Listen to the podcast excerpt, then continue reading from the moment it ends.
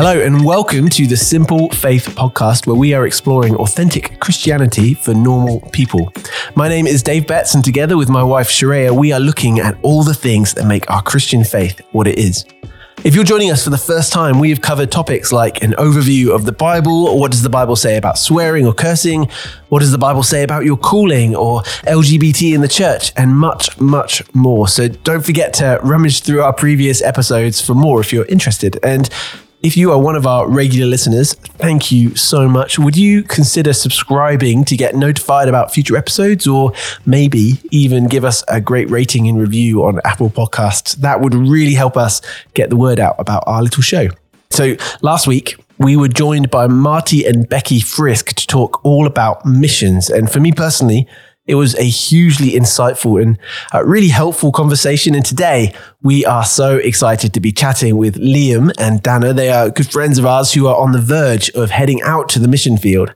Uh, and if you're anything like Sharaya and me, you might be wondering, what that even feels like. Like, what does that even look like on a day to day basis? Uh, we often hear about people who have been missionaries for many, many years and have all these incredible stories of being missionaries and all that stuff. But we thought it'd be really neat to chat to people who are at the very beginning of that journey. So, with that in mind, Liam and Dana, welcome. We're so glad that you're here. Would you tell us a little bit about yourselves and how you ended up at this point today? Ah, thank you so much for having us on your podcast. This is very exciting. Yeah, so I guess, yeah, Liam and I are living in Vernon right now, Vernon, BC. But uh, where our story kind of met first was at Millar Bible College, where we actually also met Sharaya and Dave. And that's where we met each other. And we worked at Sunnybrae Bible Camp, which is on the same campus so during a summer of Bible camp, we started talking and then during the year we started dating and a couple years later we're married and living in Vernon. So yeah. And it was during that time where we both uh, realized that we had a heart uh, to move overseas uh, to share the gospel with unreached people. Um, and it's been a, a process getting to where we are now, choosing which organization we're going to join, where we're going to go. But we're really excited that in just under a month, we are moving to Hamilton, Ontario to begin our training uh, with the organization that we're going to join. That's awesome. So, you guys both feel that call to missions. Do you want to just tell us a bit more about how you came to that place where you knew that you wanted to go? Yeah, I think from an early age, I had this desire to be a missionary. I would always tell uh, my friends, like the classic questions, like, oh, what do you want to be when you're older? And my response was, I want to be a missionary. So I've always had that kind of desire in my heart. But I really started to think about unreached people and moving overseas when I met uh, mostly Dana's dad, actually. He sat me down and we had a, a really awesome chat. Uh, he was a, a lifelong uh, missionary and he really shared the heart for unreached people. And I went over for a couple of weeks to Istanbul, Turkey, uh, where they were living, just to shadow um, them and a couple other single missionary guys living there. And while I was there, I ran into a people group called the Pashtun people and spent lots of time with them through the missionaries that were there.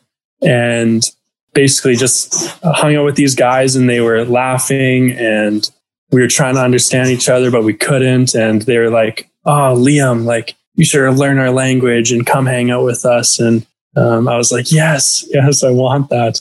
And just yeah the lord really started to to give me a heart for them and was praying lots about it. Like, Lord, like, is this like the people group that you have entrusted to me? And on the last day that I was in Istanbul, I was on a walk with Dana's sister and her mom, and we came across a park of like 40 Pashtun guys playing cricket, and which is their their big sport. And they were getting actually really fired up and heated. And I was like, oh, maybe I shouldn't go say hello, but I, I somehow got the courage to and went up to them and I was like, oh, start mache. And they stopped their cricket game and came around me. And I'm like this white guy that like knows how to speak their language, like just this one phrase. And uh, they were all amazed by that. And we're like trying to understand each other, but we can't. And then uh, the spirit told me that like one of them was trying to get me to say uh, the Muslim confession, which just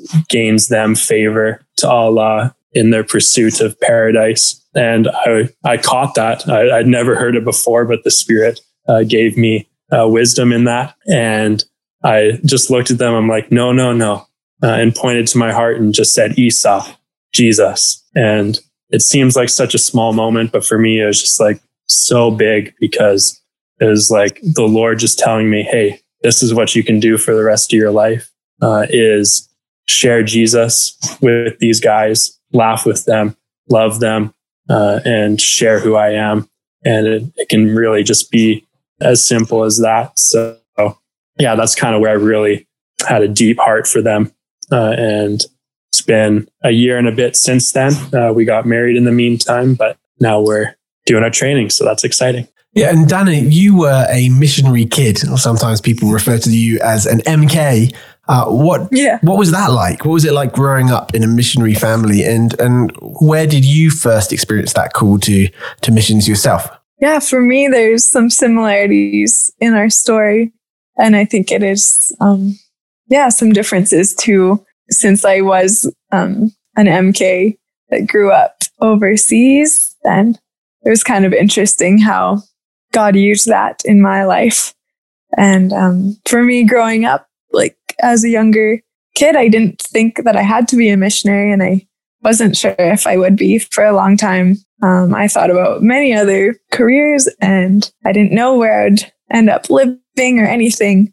But it was more as I guess God just like led me to Himself, and I started getting to know the Lord better for myself. That I realized that was like the first and foremost thing that the Lord really cared about is that I gave my heart to him and that I walked with him wherever that would be. And then through that though, and for me, it was actually in like around grade nine or 10 when I really started thinking about uh, missions was actually at a mission focused weekend that I visited at um, Millar Bible College in Pambrun, Saskatchewan. And through that weekend, I heard a lot of speakers talking about unreached people groups. And my heart just broke over that. And I was able to say yes to God to go anywhere without knowing where that would be or what people group yet.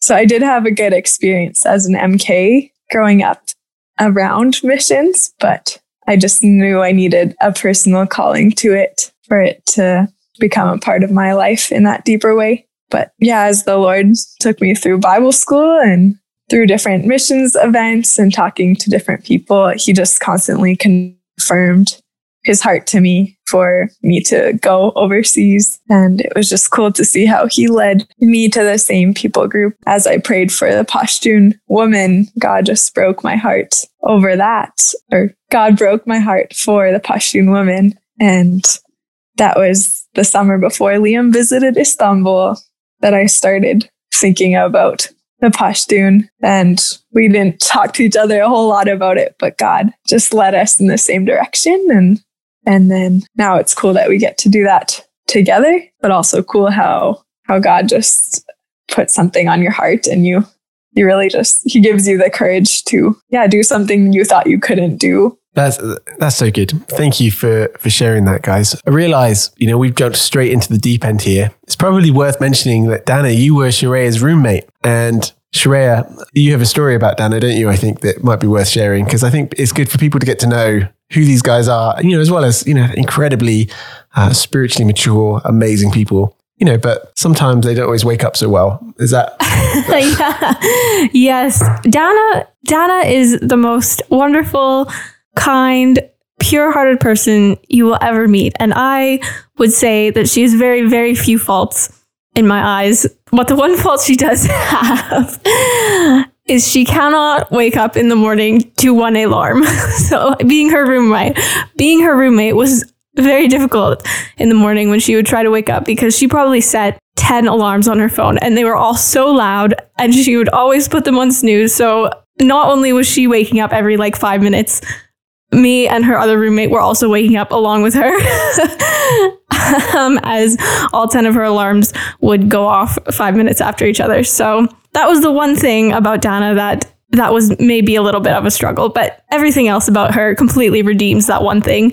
And now it's not my problem, it's Liam's problem. So he can have fun with that. So, Dana, what would you say to that? Oh, man. Well, thank you for making this public. it's good to, for people to know that I do have faults and I definitely have have them. So thank you.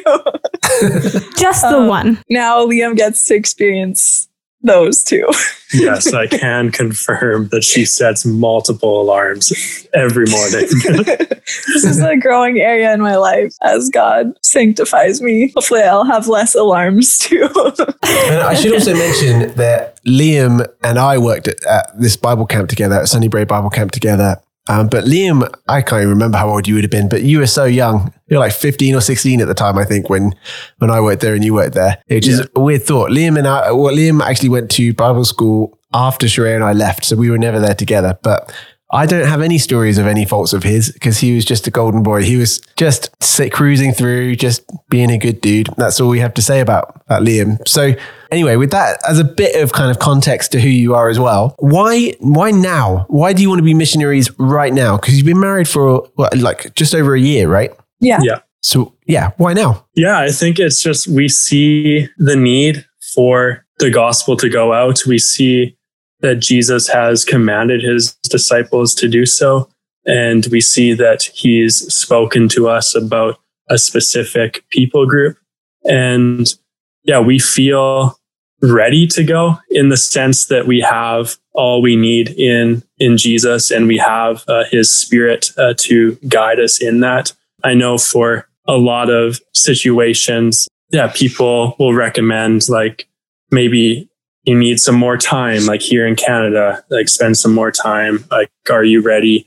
Um, but we, yeah, we really fully believe that uh, because we have the spirit that we are ready. And that's not to say that there's going to be trying situations and trying times, but we just see the urgency of the lost uh, among the world. And there's lost here in Canada too. And we have a huge heart for them as well.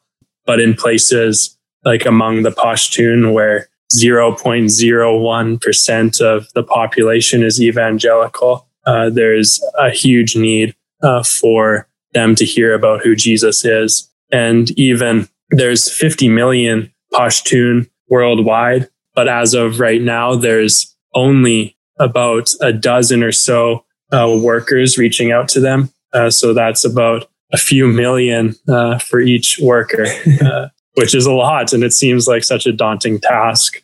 But something that Dana's dad always says is that if we go, if we decide to go, then we're going to be like a guided missile uh, to that one person, maybe among the million uh, that have a soft heart towards Jesus. And so, yeah, we just want to be obedient uh, to what Christ has called us into. And we're excited to do that. But yeah, there's definitely stuff that can be intimidating and can be scary and unknown. But we're excited to learn more about who Jesus is in the midst of that. Yeah, in a sense, I feel like we feel so ready, but so not ready. And I think it's almost like getting married. Like you never probably feel like you're ready or becoming a mom.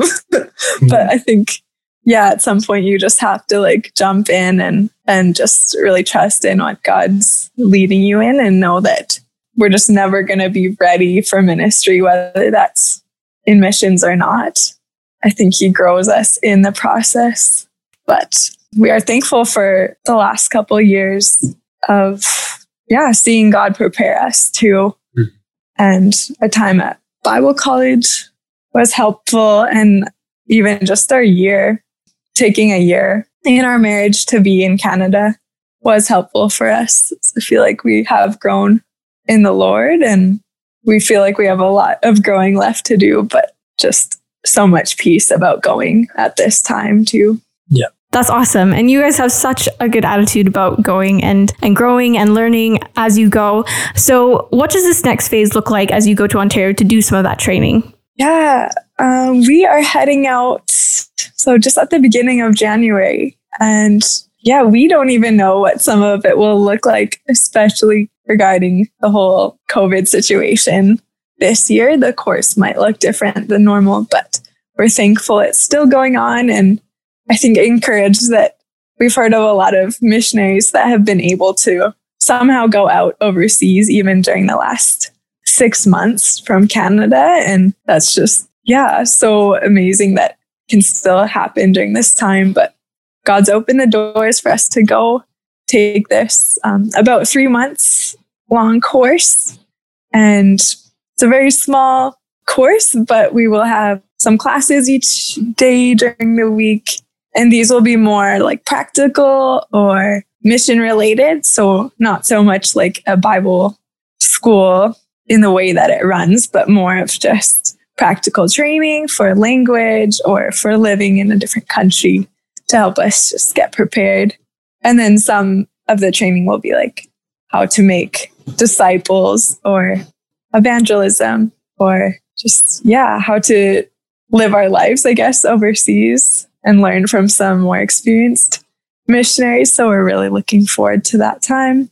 And a lot of the learning will involve just conversations outside of class, I think, and just even it's like a stage of mental preparation and mm-hmm. prayerful thinking about this more because even though we've been thinking about missions, we've also been working at normal jobs here. And it's just helpful in this time to have our minds switched and really transition into something new so, I mean, you mentioned that you know you kind of kind of feel ready, but kind of don't feel ready, and you've got training coming up that will help prepare you. I know that a lot of people listening who maybe aren't familiar with just coming up, you know, speaking to missionaries and, and coming across the concept of missions would be thinking that just feels so foreign. I mean, literally foreign because you're going to a different country, right? But but scary and intense to essentially leave everything in Canada and go to a, a new country I mean, what are you what are you going to do when you get there? Like, what does that look like? What do you what are you anticipating that those first that, those first few months, that first year might look like? Uh, and and like, how do you ever get do you ever get a sense of, of fear? You know, how you, what does that look like for you? Because I mean, I think those are realistic questions that you know many of us listening think, wow, that that sounds terrifying to go. I mean, it was a big deal for us to move to Red Deer, Alberta, you know, to a place that is hugely Christian. And, you know, there are challenges, but we went to join a church. You guys are doing something completely different and, and, and really intense. So maybe talk about what, what you think that season will look like and, and some of those feelings about it, you know, about the unknowns and, and does that, does that make sense? Is that uh, kind of two yeah. questions in one there? Yeah, that's a really good question. Um, I think it's definitely true that a lot of younger people, especially we even saw at Millar Bible College, that a lot of younger people have this heart for missions. They maybe have a desire to be missionaries, uh, but then they kind of get stuck at all of the options in front of them. There's so many different organizations and and different paths for them to take, and they get stuck in this like fear of like, oh, like what one does like the Lord have for me? What what is I what's my purpose? Like, am I going in the right direction?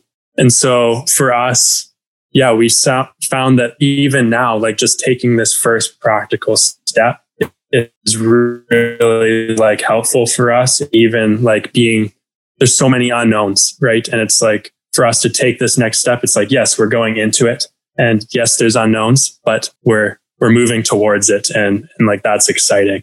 And as far as what our first couple years would look like even that's an unknown too. We're we're not sure which country we may be in.